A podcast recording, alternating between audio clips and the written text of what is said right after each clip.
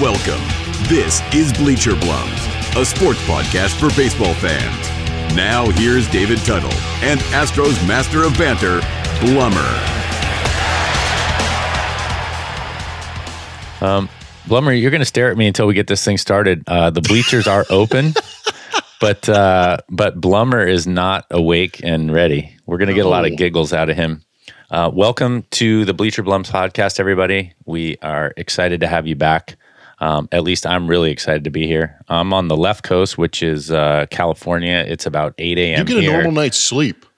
Um, I do go to the gym at five, but that's true. I did not have to work till 1 a.m. last bed- night, You're Blummer. going to bed when I am going to work. Uh, essentially, yes, I guess with the two-hour time Yeah. difference, that's true. But you could sleep you all day. I mean, we've talked about nappuccinos Sleep all day. I can't when I got a podcast to do. Ooh, ooh, ouch, that hurts.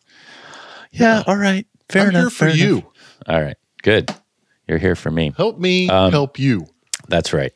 Uh, us or you is uh, Jeff Blum, uh, 14 year Major League Baseball player, and myself, David Tuttle, nine years professional baseball, Team USA, All American pitcher at Santa Clara, and good buddies with Blummer. As we said before, we are fathers of multiples. We really enjoy being on this podcast and hanging out with you guys. Um, got some positive feedback from the last few podcasts. Um, you can reach Blummer on all the socials at Blummer27 myself at Real David Tuttle. And of course, we have the bleacherblums.com website, uh, on YouTube. There are some short hops on there. So please um, rate, review, listen, give us feedback, contact us in any way, keep it cool, and um, we'll be here for you. Um, Blummer, I was going to say, I listened to last week's podcast, and I don't think I've ever gotten a bigger laugh out of you than when I said the Orioles were eliminated from playoff contention next year and uh, and there was some feedback on Twitter, and I was like, I enjoy that. We were always trying to find a good joke, and you know that wasn't even intentionally a joke, and it came out, and Yeah, you they are they are you, it. you guffawed, but uh, I don't know if that was as as funny as it um, was meant to be. But uh, yeah, we got a lot of good positive feedback with some laughs, and I think the animal one got some feedback as well. So, so Blummer, tell us you you got home at one o'clock, normal nine nine inning game. The fact that there's a time change and the fact that you're the fact that you're having to call games in the studio is oh what Yeah, I didn't put on my uh Oh, your my- makeup. My bag the bags under my eyes are killing me right now. yeah well This is a good thing it's mostly an audio podcast and just a couple of short hops on YouTube, man, because my eyeballs are brutal right now. Well, now that you said that, Mark will definitely make this a short hop with your uh, your baggy Yeah. eyes. Um, what I was going to say is, when you're working from the studio, um, I think one of your colleagues in the radio world was um, complaining about the air conditioner in his hotel room blowing on the back of his neck while he's working, and I. I reached out to him. You stepped uh, up, man. I appreciate Hey, that. I got you. I got your back, literally and figuratively, right? Like, there's no AC on your back. You're sitting in a studio, uh, two thousand miles away from where you'd like to be. Um, and aside from cutting into your golf game and you know just getting a, a little Right. breather from the family life, uh, you know, being in the stadium, you've talked about this before, is really kind of the the nuts and bolts of what you guys do, the feel for the game and all of that. Uh, aside from not having to move your parked car as well, but uh, you know, hopefully next year they're going to get this squared away. But you, do you think there's going to be travel in the future, or is that still even up in the air? And was this just a policy for this year? I think there is going to be travel next year. If there's not travel next year, you're gonna. I mean, you think Blum's grumpy now? Wait until you see Grumpy Blum again next year. Uh, it, it's yeah. Call it. The, the, it was kind of funny that uh, that that tweet went out because I'm not sure. You know, there were. I don't know if you went through the thread, but there were other broadcasters across the country who actually chimed in on that and said, "I would have loved to have had that problem." I did not, but hey, So- good thing I got Yeah. your back. And I was not the only one thinking that way. Is your point? Yeah, and I, I've got to be a little more careful about it because I work with uh, that that said uh, broadcaster that tweeted that out, and I, I do get along with him, but I think he may have misunderstood the situation or the context of it. With ninety five percent of the other broadcasters not enjoying the hotel situation, but uh, you know it is what it is, and uh, not traveling is is brutal. Th- we this is our last road trip that we will be working in the studio, hopefully for years to come. Uh, and uh, it's been interesting, but I'm ready to get back on the road. And what kills me about working in the studio is, and I, you know, now that we're on the same page as fans, I think that we talked about this on our broadcast the other day is realignment.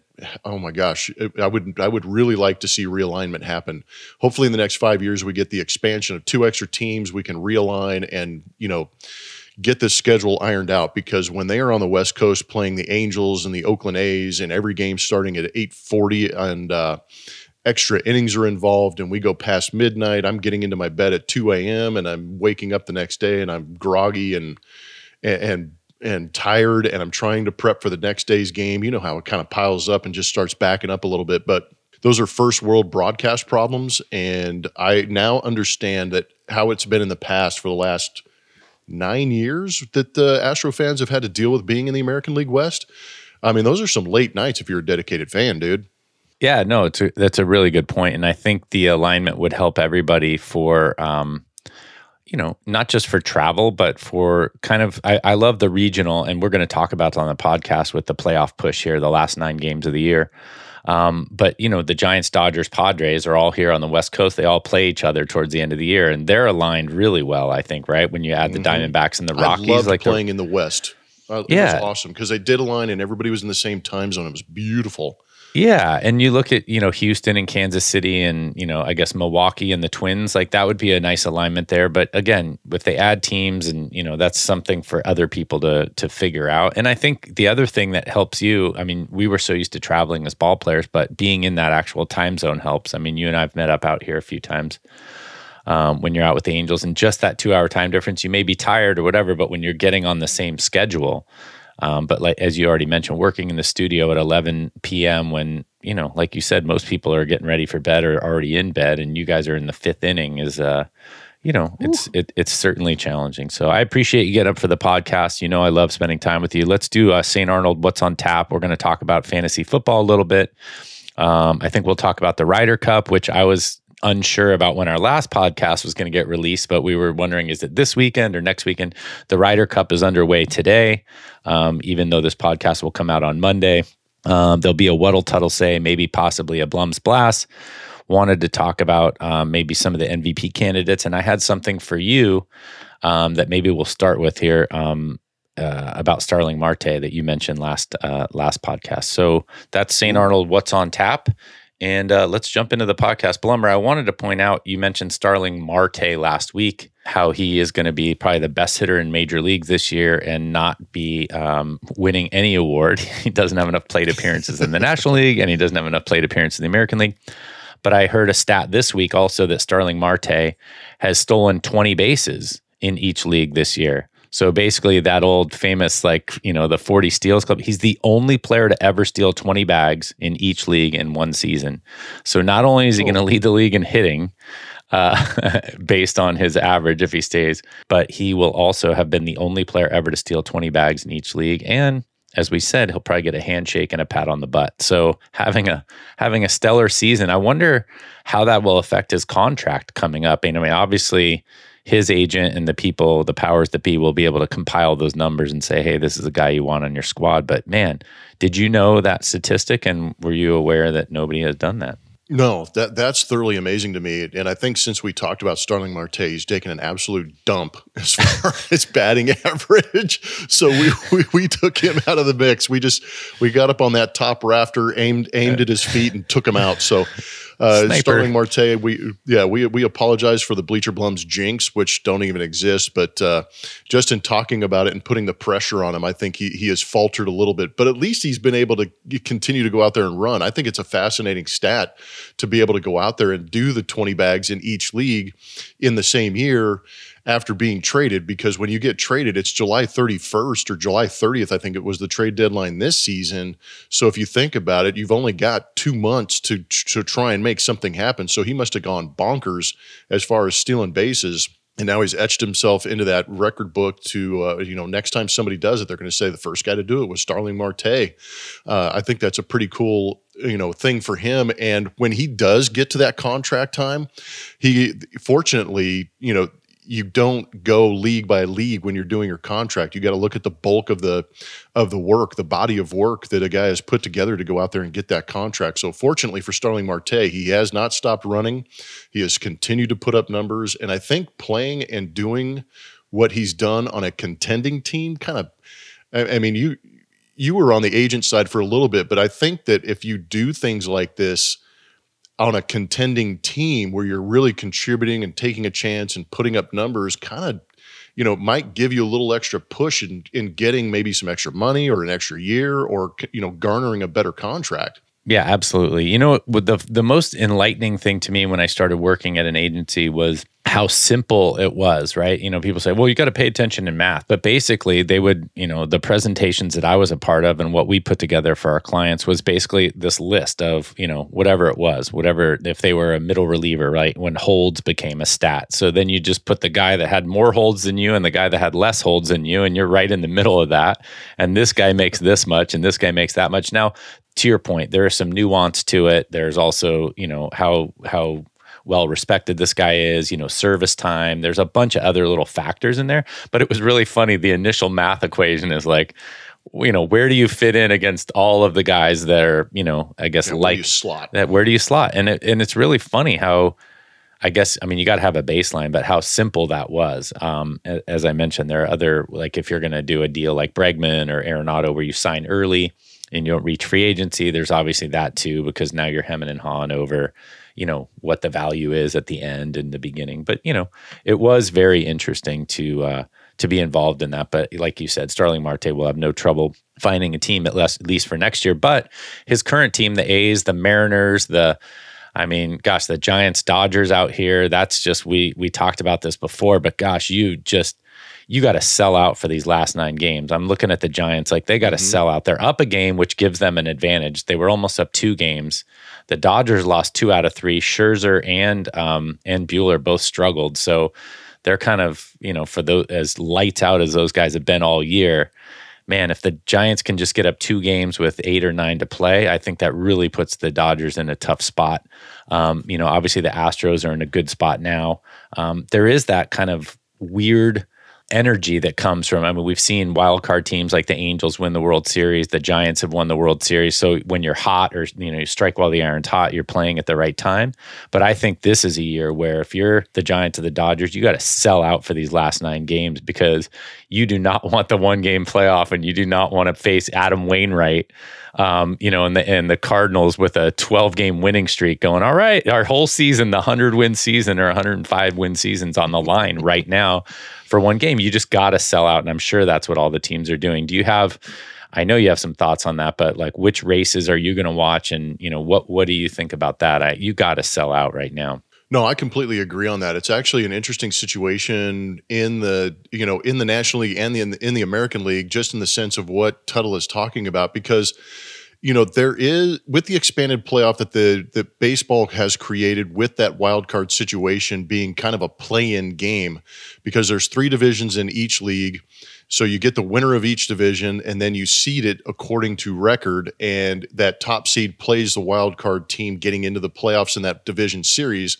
And that's what's really interesting to me is because the Astros are only two and a half games out of of being the top seed in the American League, and there's a lot of talk about would the Astros rather play the White Sox, who just clinched the American League Central. Would they rather play them in that first round and then play the winner of that number one seed wild card matchup?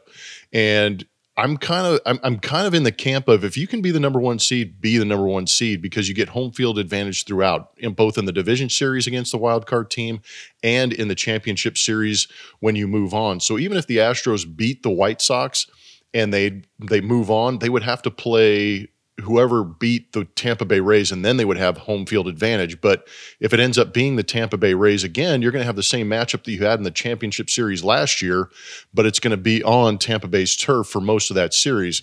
So that's why I kind of lean towards go ahead and win it all if you can. And the other idea behind that, too, to Tuttle's point, is when those two wild card teams match up and they play in that one game plan, you're not throwing Joe Bag of Donuts or your bullpen day that day. You are throwing Gerrit Cole. You are throwing Adam Wainwright. You're throwing Kevin Gausman. You're throwing Walker Buehler. You're throwing your number one in there. So when you do advance and get to that division series against that number one seed, the number one seed is matching up their number one pitcher to the number two pitcher. So it kind of, you know, that's where I think the advantage kind of goes towards that division series and why you get the number one seed because hopefully you play a team that's a little beat up, a little depleted, and it knocks them off their rotation, which should be an advantage for that number one seed. But uh, I'm watching the Yankees. I'm watching the Toronto Blue Jays. I'm watching the Boston Red Sox. Uh, you know, Tampa Bay's locked it up. The Astros play Tampa Bay in a three game series here coming up in about three or four days. And it's going to be really interesting to see how that plays out because if the Astros sweep that, take the number one seed, it could be fascinating. Uh, but you know, like you said, I, it, would be, it would be a shame for the San Francisco Giants to play as well as they did all season long and not win the Western Division, because playing in that play and then playing in that wild card, which I think might be a little bit easier for for the uh, National League, just because you may have what St. Louis or Cincinnati. I know St. Louis is on a 12 game stretch right now where they're winning. Yeah, you don't want to play St. Louis, but yeah, they're tough in the playoffs, man. Somehow, some way, they always seem to find a way to win, and their offense is pretty good too, man. Yeah, you know, I I would agree with you, and I actually have a lot of confidence. I'm trying to say this in an unbiased way. You can see my new uh, Bleacher Blums hat in Giants colors, but uh, hey, that show too, by the way, man. Yeah, that looks good. Uh, thanks, man. Hey, but the uh, but the Giants, I think, do have the upper hand. They're up a game, and I just think they have a better cohesive unit. I mean, I know the Dodgers brought in Scherzer, but you know, and Trea Turner, and they kind of had yes the a lot of changes and strong pieces added at the deadline. But we've consistently talked about how the chemistry in the clubhouse and how that fits with the team. And I mean, don't get me wrong, the Dodgers are formidable, but I just I, I have a lot of confidence. I watched the Giants lose yesterday. They gave up four runs in the first inning, and they were an extra inning, six six, and they had a really good chance to win the game. Um, they didn't, but I mean, they just, you know, there's no quit, no, and you know, our, our boy LaMonte Wade the other night, same thing. Ooh. The Giants spit the bit and they gave it up, and now it was tied. And LaMonte Wade came up in the ninth and just bailed them out again. I mean, it just, they're just a good team. And so I would agree, both those teams actually, just to, you know, tip the cap to the Dodgers, either one of those teams getting knocked out by the Cardinals and or, you know, the, a wild card series with the Reds or somebody else, um, you know, it would be a shame. But uh, but you know what? Them's the breaks, as they say, and you got to make your own luck sometimes. So these these races are going to be fantastic. The Astros, as you already mentioned, the Rays, I think the Red Sox, Yankees, Blue Jays is probably going to be the most interesting um, kind of race down mm-hmm. at the end because those teams all seem a little more equal. So anybody can win those series as they, you know, and they're all familiar with each other, right? Like if the Rays, Blue oh, Jays, man, yeah. Red Sox all got in, they're all, you know, American League East foes there you know there's a lot of intel and a lot of you know just a lot of battle going on there. They've been beating the hell out of each other all season long and then imagine doing it in a wild card and then having to do it again in the division series. You know that's where yeah. that's where being that two seed for the Astros might be an advantage just because by the time you get to the championship series against one of those AL East teams, they could be just you know not devastated but they could definitely be depleted as far as energy and resources. Yeah. Um, let's let's shift a little bit before we go do a commercial break. I wanted to mention uh, i just looked up a number. The white sox i think were 29 and 27 or 27 and 29 since the all-star break. So that's, that's good point. yeah, so they they they've locked it up, but their first half was significantly better than the second half. But I also think, yeah, there you go, limping in, and we've talked about this before, but um, just my experience in the minor leagues, we won a couple of championships, and the year that we like clinched a playoff run in the first half, uh, or the you know championship series, a lot of those guys got called up. Sometimes I got called up, and then you got sent back down for the playoffs. Like, you know, you weren't there wasn't a lot of cohesion. To my point, um, whereas mm-hmm. you know the team that was hot at the end of the year that got you know that won first place, and those are the teams that typically won the championship. So I know you don't want to, David. Yes. David, it this is an analytical game. It doesn't matter what the chemistry is in your clubhouse, David. you can't put a number on that, David. Give me a break. I'm with Tuttle, man. Chemistry yeah. can, is highly underrated and can't be quantified, but if you have it, you have it. Uh, 2017, you can say what you want about the Astros, but that was a team that got along and cheered for each other. And I think just real quick to wrap this thing up, I know to get off on these tangents, but I feel right. the same way you do about the San Francisco Giants because – they rally around each other somehow, some way. They grind and figure out a way to win, and that's what kind of it worries me about them when they get to the playoffs. Because if they can continue to do that, sometimes that that chemistry can override the analytics in a playoff series. Yeah, and I think you know to your point though, you or my point about the record is that you can't you can't really um, you don't know what bed you're going to be uh, you know laying in in this point. You can't say oh well let's let's you know the rays and the astros take it easy on each other so that we end up playing the white sox and you end up playing mm-hmm. you know the blue jays or what. It doesn't work like that. I mean you got to play as hard as you can um, each and every night. And um, you know then if you beat the team that you thought you wanted to play or you lose to the team you thought you want i mean it just it just never works out the way you want it to uh, we've seen it actually the thing that pops into my mind is like the nba playoffs when they're always like oh, oh yeah. does the one seed want to play that? And they're going to sandbag and play like it just doesn't work out that way. So the last nine games of the season i know the fans that listen to this podcast are certainly going to be um, watching a lot of great baseball. And i do think although we you know critique a little bit this new playoff format with the one game play in if there's a tie and then the wild card series but the bottom line is the uh, the playoffs are going to be exciting as they always are and this is a really good time to ramp up and watch baseball. Now i do have a question for you before we uh, before we hit the sponsor break but um, i wanted to know about the mvp so i didn't do a lot of analytics on this either but I've been listening to this uh, betting podcast, and this guy said that he had a ticket on Juan Soto, so he's selling him hard. Um, Juan Soto could still get 45 at bats without getting on base and lead the league in on base percentage. And his numbers are off the charts. The problem is the Nationals are not in contention. And we've talked about this extensively, like how Trout sometimes wins the MVP, but, you know, he's kind of underrated and he, you know, goes by the wayside. Whereas you have Bryce Harper, who is on fire, don't get me wrong.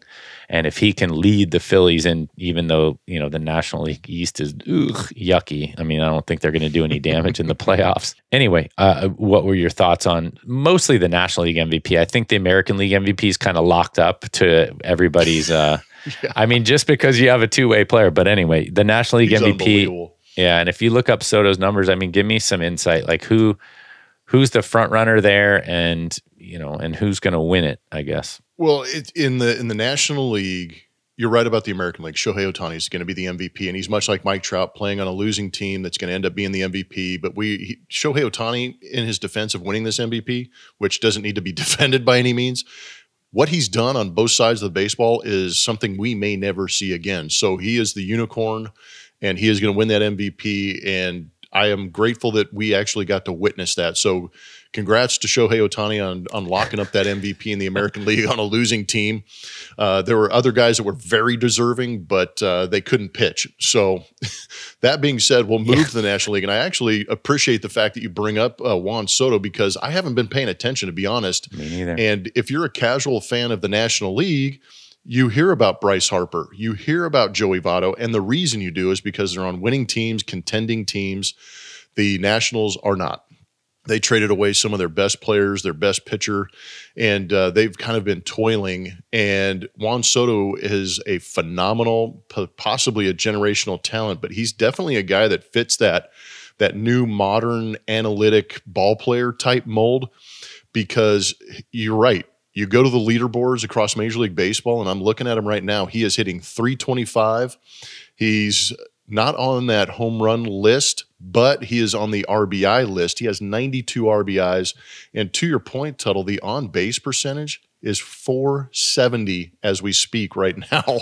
And that is a ridiculous number because he is 40 points better than Bryce Harper, who's one of, another one of those on base percentage type guys. And a number that everybody likes to point to is OPS, which is the combination of on base percentage and slugging percentage. There's only two guys in all of uh, baseball or all of the National League that have that OPS above a thousand. It is Bryce Harper and Juan Soto.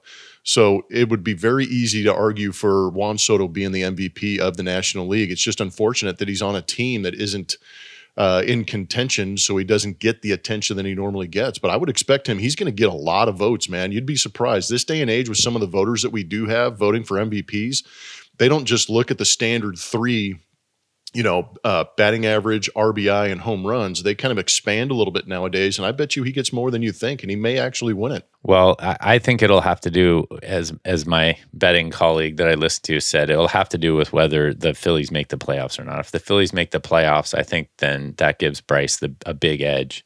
Um, Juan Soto has 29 home runs currently, 92 RBIs, as you mentioned, 325, which is a significantly, um, I think, uh, better average than most of the guys in contention. But uh, anyway, I guess th- I didn't intentionally do this to just give him a shout out, but you know maybe we can make that guy's ticket a winner if uh, if Juan Soto finishes the last nine games the way he's been playing. Mm-hmm. And I just, you know, just the same thing I brought up about Starling Marte and his bags in both leagues, twenty bags in both leagues is, I mean, Juan Soto more so than Trout because Trout, I think, is, you know, I mean, his numbers, you know, Trout will hit 340 with 40 home runs, 120 ribbies. Yeah. Like, you just can't ignore the numbers. Soto's a little quieter, even. And I'm not living, you know, in Washington, D.C., Southern California, but I hear nothing about Soto. And when he was in the World Series, Even out here a couple in Houston, you don't hear anything. Yeah, that's right. And when he was in the, the World only Series, thing I know about the only the only thing I know about Juan Soto is his age, and that's all because all Joe Buck would talk about in the World Series. That's my point. I was going to say he was a 21, 21 year old, like he's the new next up and coming thing, and they won the World Series with him. And then since then, we haven't heard much. You know, they traded away Rendon, uh, they traded away Scherzer, they traded away Schwarber. It's like, ah, you know, once that team changed, it's like, all right, Juan Soto is going to be the face of the franchise. Now he's probably twenty four years old, and he's he's going to be everything that I think people. Um, expected. Yeah. But man, what a what a fantastic hitter! Um, and uh, I think that'll lead us into break. So let's hear uh, from our commercial sponsor here on the Blue Wire Podcast Network. The best way to learn a language? Immersion, living where the language is spoken and using it every day. But if that's not in the cards this year, you can still learn a language the second best way, and that's with Babbel. Be a better you in 2024 with Babbel, the science-backed language learning app that actually works. Don't pay hundreds of dollars for private tutors or waste hours on apps that don't really help you speak the language. Babbel's quick 10-minute lessons are handcrafted by over 200 language experts and help you start speaking a new language in as little as 3 weeks. Babbel's designed by real people for real conversations, and their tips and tools are approachable, accessible, rooted in real-life situations and delivered with conversation-based teaching so you're ready to practice what you've learned in the real world. Here's a special limited time deal for our listeners. Right now, get up to 60% off your Babbel subscription at babbel.com slash bluewire. That's 60% off at babbel.com slash bluewire, spelled B-A-B-B-E-L dot com slash bluewire. Rules and restrictions apply. And we're back on the Bleacher Blums podcast. We got Blum fired up. He's awake now, even though he got barely any sleep. He's gonna, oh, maybe not. We put him to sleep. hey, we're gonna do a new thing on the podcast here. Um, we're gonna do a comment of the week on social media, and our producer so kindly has now put the comment of the week up. Comment of the week here for the Bleacher Blums podcast is from Cody. Uh, love the podcast, especially the Baltimore Orioles getting eliminated next year. Huh, that's funny. I brought that up earlier. Too funny, he says. Keep up the good work. At Cody Melvin. Anybody that gets on our socials, and uh, remember, please leave a review of your favorite podcast app or leave a comment on Short Hops video on YouTube to get a chance to be featured fan comment of the week. So this week's obviously featured fan comment was from at Cody Melvin. Um, get Cody, us anywhere. Cody, Cody. You can you can actually do that um anywhere uh, on Instagram at Bleacher Blums, uh, Twitter at Bleacher Blums. You can also directly contact us at Blummer27 on Instagram and Twitter. Myself at Real David Tuttle on Instagram and Twitter. Uh, Blummer, so let's talk a little bit about fantasy football. Last week, I talked you off the ledge with Zeke Elliott. I'm okay to talk about it now. All right, now I might be a little concerned. You did win last week, and I lost. So I'm just back. like t- like typical NFL stuff with fantasy, we overreacted. I had a crummy week one, but I eked out a win. This week, I actually played better and lost, and I'm one and one. And you were gonna fire Zeke Elliott, and you actually won this week, but I don't know if he was the reason you won. So I don't know. Nope. Fantasy football, man, it's an up and down life. It is. It's a roller coaster ride, and I am a full panic GM, and I freaked out and went onto the waiver wire and picked up a couple guys. But uh, my my my stalwarts, my draftees actually stepped up and man, pick it. I I've, I as we're going through that draft, I had Ezekiel Elliott. I picked up um, uh, Mike Evans from Tampa Bay, and I'm going, man, is it too early to pick up a quarterback? And I took a chance on Kyler Murray. Mm. And through the first two weeks, thank God, because that guy has been cranking out like 40 point games here the first two games of the season. And he's been a blast to watch. The only problem I have coming up in this week is that I'm playing against DeAndre Hopkins. So, you know, it may be Murray against Nuk and uh, keep it away from him, keep it away from him. But uh, no, I actually survived. You know, I did good this week, and I'm I'm, I'm off the panic button. I, I, have not made a transaction this week, which is is hard. Uh, but at the same time, putting up as many points as I did last week really gave me hope. The only thing with Zeke Elliott, uh, you know, he went out and got I think 12, 13 points. Is Pollard, and he shared time, and then damn it, Jerry Jones, he pops off and says, "Man." This you know dual running back situation is pretty good. So now all of a sudden I'm I'm feeling like that you know my number one running back is going to be now a part time player, and it's it's not made me very happy. So I'm kind of curious to see how it kind of unfolds in, the, in moving forward. Yeah, I think I just think that the league has gone that way um, quite a bit, and rightfully so. I totally so. Agree. There was some statistics I heard today. How about um, gosh, why can't I remember the it, Arkansas man. guy? But oh, Murray, um, the guy that used to run for the um, Cowboys. He had a couple really good oh, years. Oh, Latavius. Lata- no, that's the guy from the Saints. This guy's way back when, but I'll think of him. The Arkansas running back that Jerry Jones loved um, starts with a D. Um, anyway, we'll come up with him. Uh, but but these guys had tons of touches. So Derrick Henry is the only one that's able, been able to sustain Tony Dorsett. It. Yeah, no. Uh, Roger Staubach. uh, um, no, I'll come up with him. But my point was that these guys, CMC, so uh, Christian McCaffrey had 400, 430 touches two years ago. And then last year he had like 78 touches.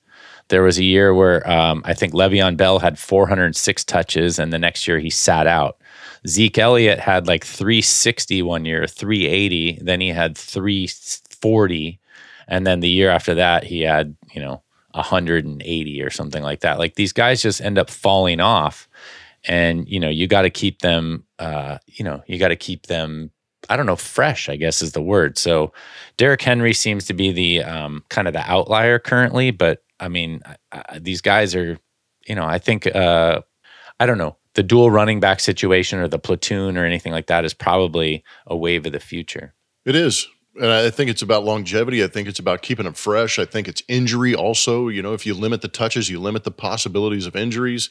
But at the same time, I think that you know, it's it's weird how you know in in fantasy baseball, I feel like it's different because it's day to day, and there's different analytics that tell you different things about different teams. But I feel like in the NFL, you know, the idea of scoring points in fantasy football is very similar to scoring points on the actual football field and it's really become a quarterback driven league in the sense that your running back isn't a guy that goes north and south. Sometimes they go east and west, and uh, they're trying to get on the edges and create big runs that way but it's also the screens. It's also, you know, the outlets or the dump passes that kind of just, you know, I don't have anybody downfield, so I'm just going to fire it over here and see if we can't gain a couple of yards. But, you know, the the new running play is is either the option or it's the screen play. That's what's amazing right. to me. So it's really quarterback driven because you're you're worried about getting yardage and uh, field position.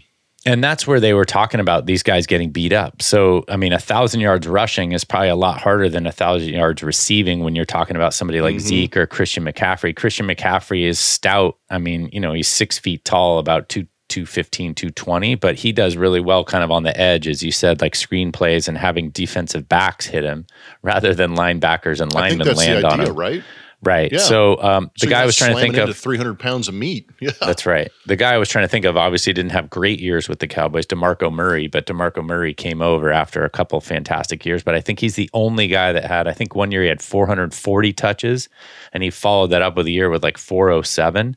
But you know these guys end up getting beat up, and and you know I just think that I know this conversation started out with fantasy football, but I mean, it's challenging, like you said, to uh, you know to keep relying on Zeke. So I'm glad you have him and I don't. But you know, we're both one and one, and there's plenty of uh, there's plenty of fantasy football left to play.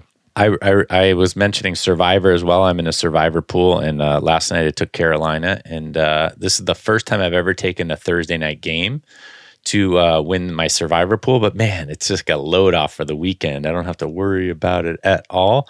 And then I was deflated because you and Ramos both said, "Yeah, uh, duh, you have to take any team that's playing Houston." week. Well, there you go. But you got to text Texans me before that, not after. Well, you got our numbers. I mean, we've got a group text going. You could have been like, "Hey, how do you feel about this?" And we would have laughed. We would have laughed at you again, but we would have laughed our way into getting you the, the, the, W in the survivor pool because there you go. Da- Davis Mills against the Carolina Panthers minus McCaffrey it was not it was a fine call. Yeah, okay. you, you would have been in good shape. If they would have gotten Deshaun Watson off the massage table to come out and play, maybe a different story, but no. All you you you made the right call. Man, you All are right. a genius. he says the analytics. I'm an analytics genius, David. yeah, way to go, David. Good call, David. All right. So um, the Ryder Cup is underway. So by Monday, we'll obviously have the result. Um, I think you discussed uh, either off air, we maybe discussed last week that uh, Whistling Straits up there in Wisconsin, off the uh, shores of Lake Michigan, is very European driven. High, rough, a lot of wind, you know, maybe some cooler weather, things like that, which seems to lean towards the Europeans. I'm watching the matches now, or at least looking at the uh, numbers, and it looks like the Europe, uh, the U.S. is up in three out of the four matches. They're pretty tight. I think it's two up, three up, and then Rahm and um, Rahm's group is up on uh, Thomas and Spieth, uh, three up as well. So.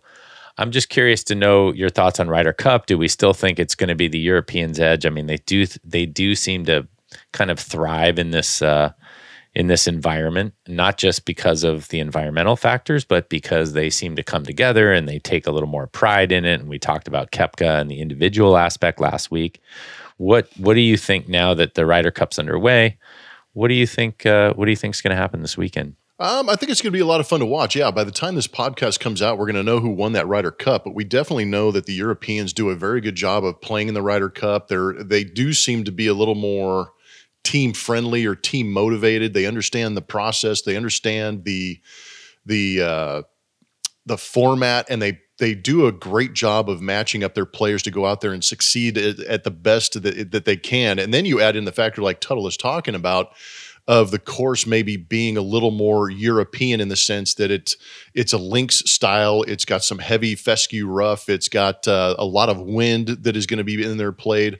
But I also like the fact that the fescue. Americans have kind of. I like when you say fescue. I know fescue. It sounds festive. Word Maybe of the day. That should be Festivus. a weird word Wednesday. I know, right? Sorry to interrupt. But uh, no, that's all right. Fescue makes me happy unless I'm in it. Then I have a really good foot wedge to get out of it.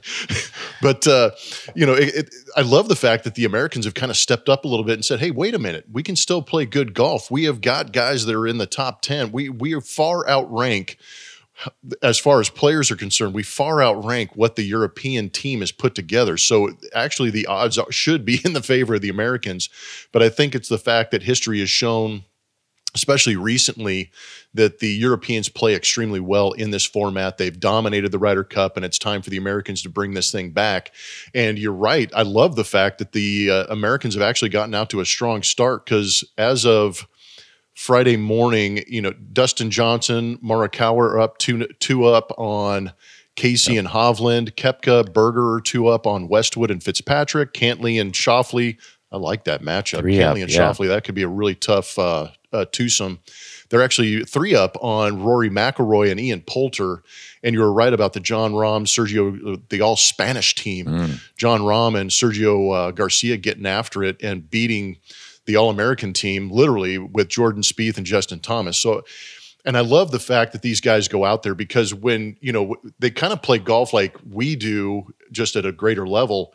Whereas we'll go play, and when you play these scrambles with Tuttle and I, we, I mean, we are breaking it down. We are like, okay, first guy goes driver off the deck. Next guy's going to do this. We need a layup shot. We need to do this. What if we go over here? So uh, I love the fact that these guys kind of communicate to try and make each other's games better to go out there and beat those teams. But uh, until the Americans go out and actually beat the Europeans, I think the Europeans do have are are the favored just because of conditions and ability to play in that format. But uh, it opens the door for a real opportunity for the Americans to to play to their abilities and blow the doors off the Europeans, which I would, of course, love to see. Yeah, I think we'd all love to see it. And I think um, out of the top 13 players in the world, 10 of those are USA players um, that are on this team. And I think that uh, that I think I, I, I would agree with you. I'm and I and the underdog is always good. I mean, it's better to come in kind of as the underdog, and it's really interesting to have the Europeans favored on American soil because typically the Ryder Cup and the President's Club uh, Cup lean towards wherever the host uh, host nation is. I think last time they played in Paris, right outside of Paris, and certainly the Europeans were favored. And you know, I mean, that's a great place to be, but it's I think it's a little bit unusual to have the you know the Europeans favored on American soil, especially when I just mentioned that most of the top players are on the U.S. But it's a different format and a different time. And, and, I think you bring up probably the best point about this whole thing is because the Ryder Cup is so unique in the sense that there is fan interaction. Oh yeah, this is one of the few tournaments, much like the Waste Management tournament in Arizona, where there's the raucous crowd. Guys are trying to pump everybody up and get them fired up and get the noise. And really, you know, if you make a putt, they you know they basically jump into the stands and do the Lambeau leap kind of thing. So they're really encouraging that. And I actually heard. Um, who is it? David Duval uh, the ex golfer that uh, does the Golf Central or Golf yeah, uh, Channel. David Duval, Golf Channel. Yep. And he's he brought up a really good point. He said that you know with the travel restrictions in Europe and the travel restrictions here in America, it's really going to limit the European fan. So it's going to be heavy American. So that it could be a little intimidating to play in front of the fact that you know that you're not going to get the cheers that you normally would on a on a regular year. But at the same time, you know this as well as I do, having played on the road. When you when you're getting booed, kind of cool to shut them up every once in a while. Oh yeah, I mean, I think Sergio Garcia eats that up, but it's funny. I don't think the U.S. fans will say anything to the Europeans. They'll be super polite. They won't rag him at all. Oh yeah, you know.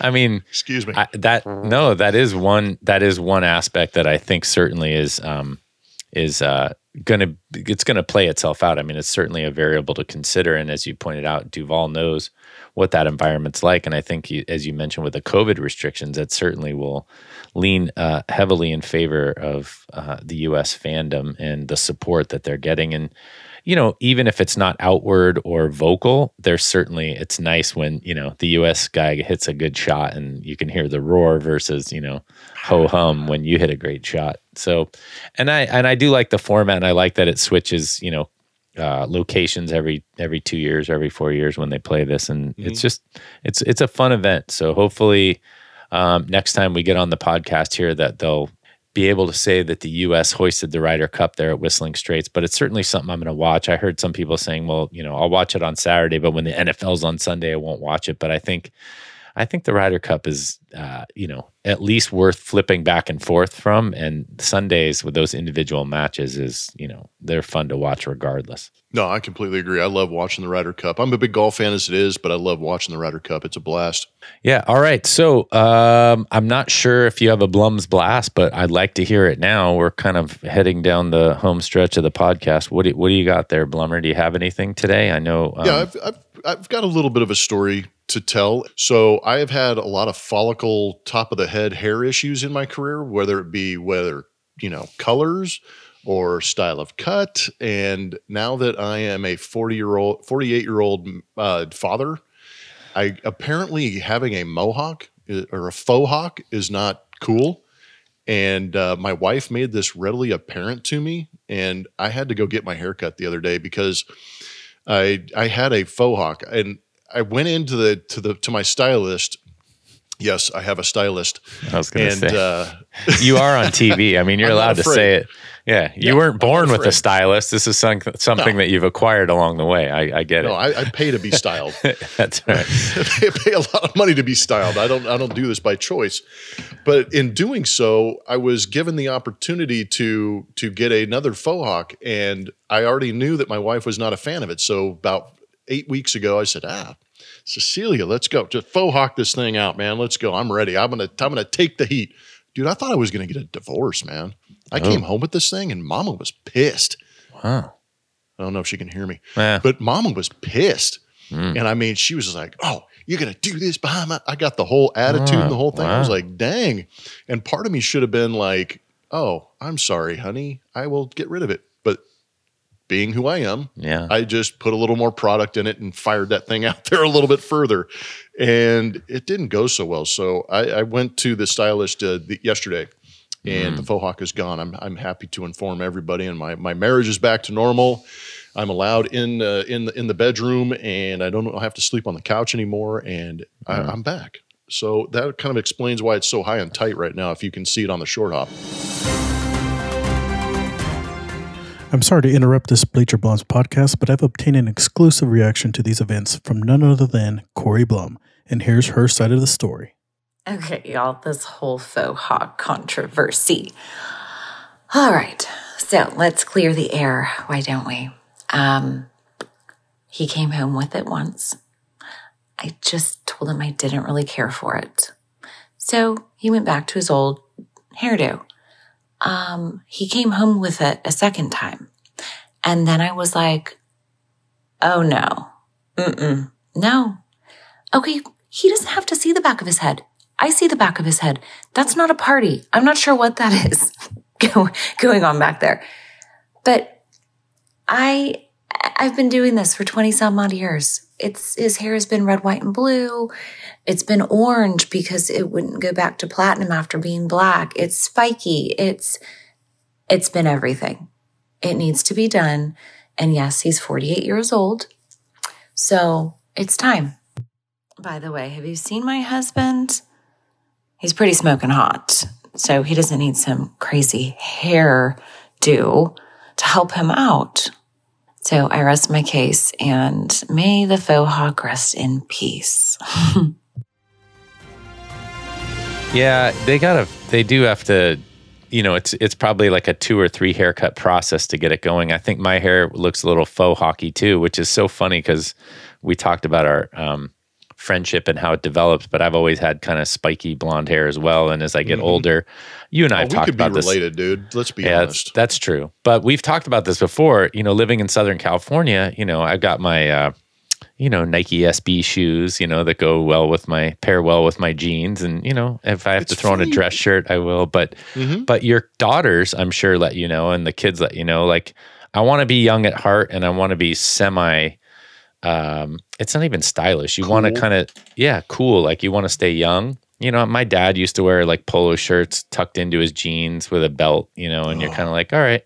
Like he That looked turned great. into like Tommy Bahama. You Yeah, those big Tommy Bahama. Bahama shirts. yeah, but that that hides a lot of stuff. I, I just yeah, it's not me. Yeah, I don't need to But- hide it. I want to show it off, man. But I'm what I appreciate steroids. is there you go. um, that's right. Get the I medium shirt. test in I the booth. That's right. I need a medium shirt. Does he have one that's a little smaller, a little tighter? I don't want the big drapey shirt. Yeah. But um, but I think what I appreciate about this is we don't. I feel like I share more often like what's going on in my house. Last week we talked about the crying going on, and you know often it's me crying, but uh, but the fact that you are candid about you know I mean you and Corey seem to be very well aligned in most things, but I will I will say I've had the same experience with a beard in my house. So I can Oh, grow a oh, pretty you go. decent Very beard Similar.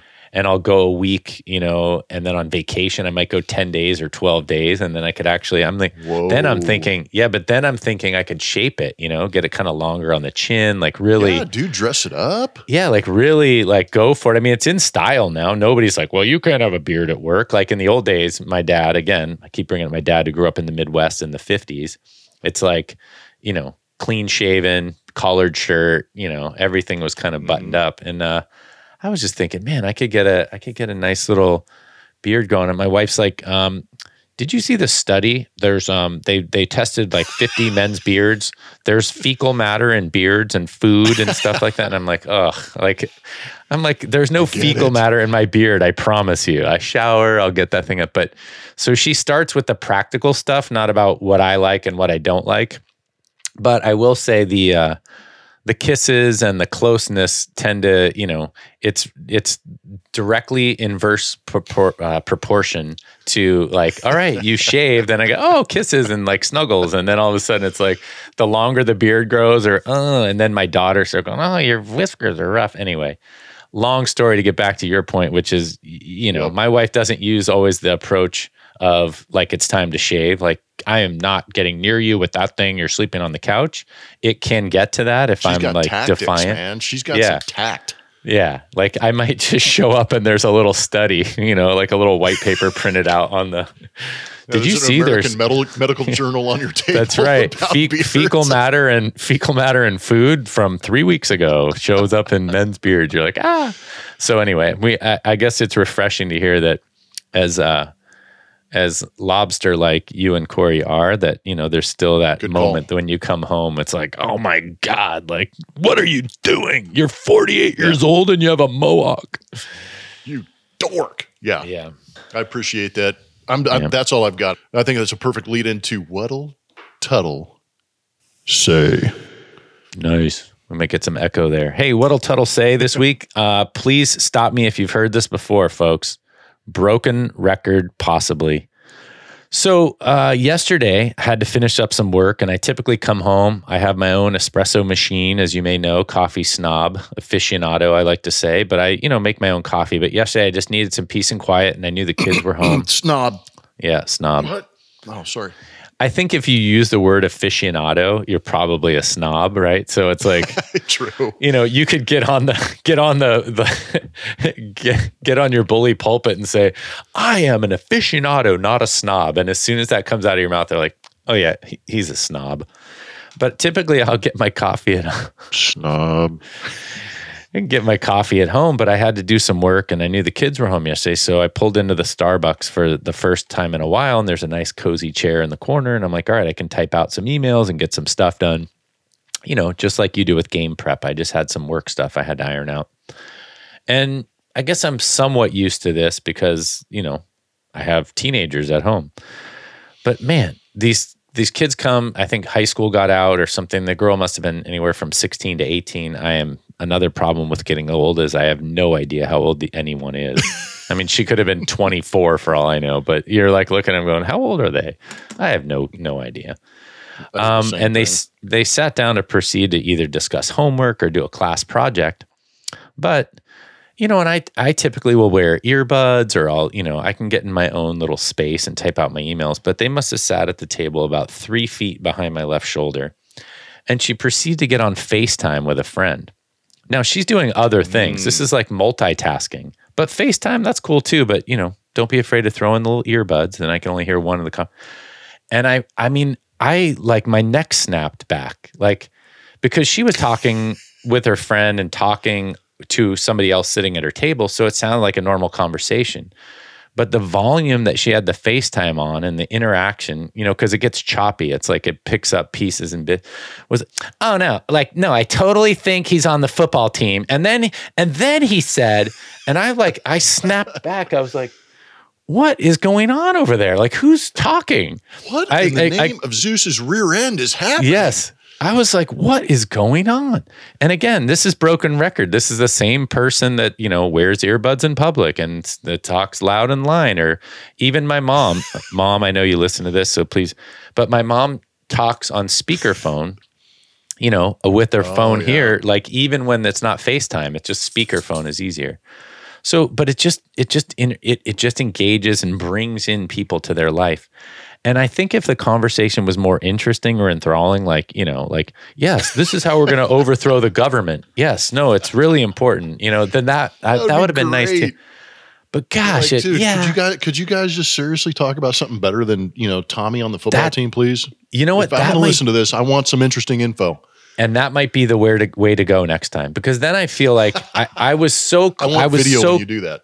I will. I was so close to saying something because I'm a parent. I almost wanted to say, you know, it's not really good phone etiquette, you know, and I know what I would get when I leave the place. I should just do what you said. Like, hey, if you guys are going to loud talk in a Starbucks like this, let's make the topic interesting and then then walk away. And I think that would be funny. But gosh, I just couldn't believe what I mean, this is just old man stuff, isn't it? Like, what is wrong with these kids today? I just don't understand mm. it. And I get it at home. My daughters, they FaceTime when they're doing homework or their study partner, or hey, yes, no, yeah, let's wear the same thing to school. I like your Rolling Stones shirt, you know, whatever. That's that's women, you know, in general and teenagers in general. But I was just, as usual, just floored and flabbergasted listening to this girl. And the funny thing is, the girl in Starbucks didn't really seem to be paying attention to the other girl anyway. She had a bunch of things going on. this is the multitasking world we live in.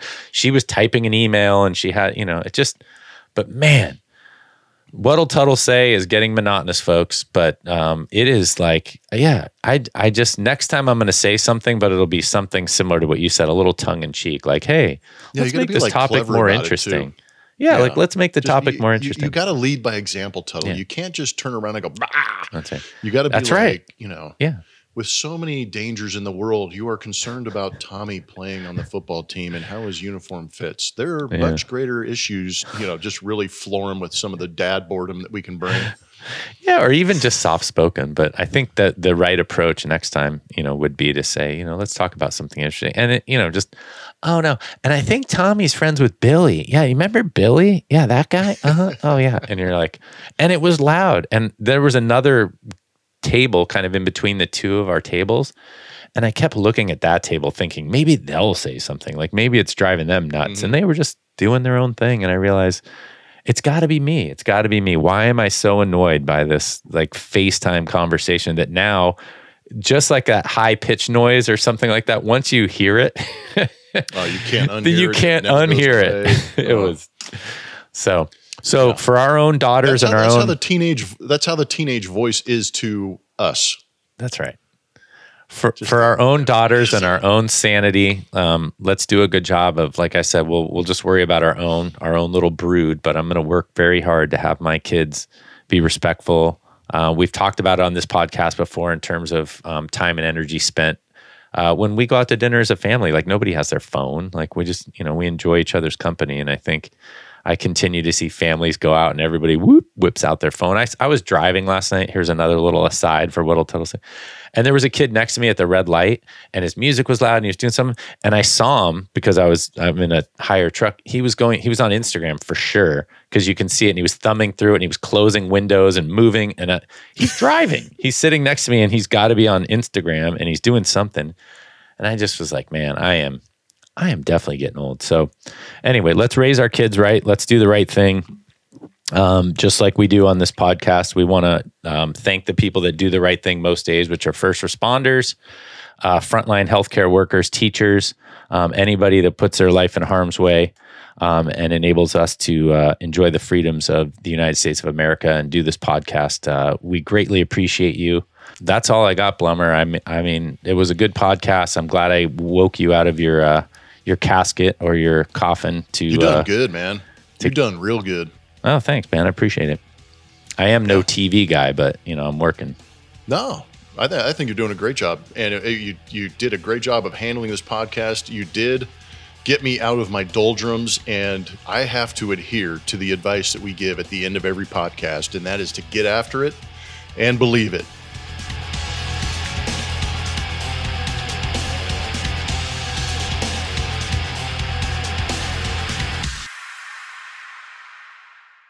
Hi, Dave. It's Mom. And I want to wish you a happy birthday. I hope you have a great day.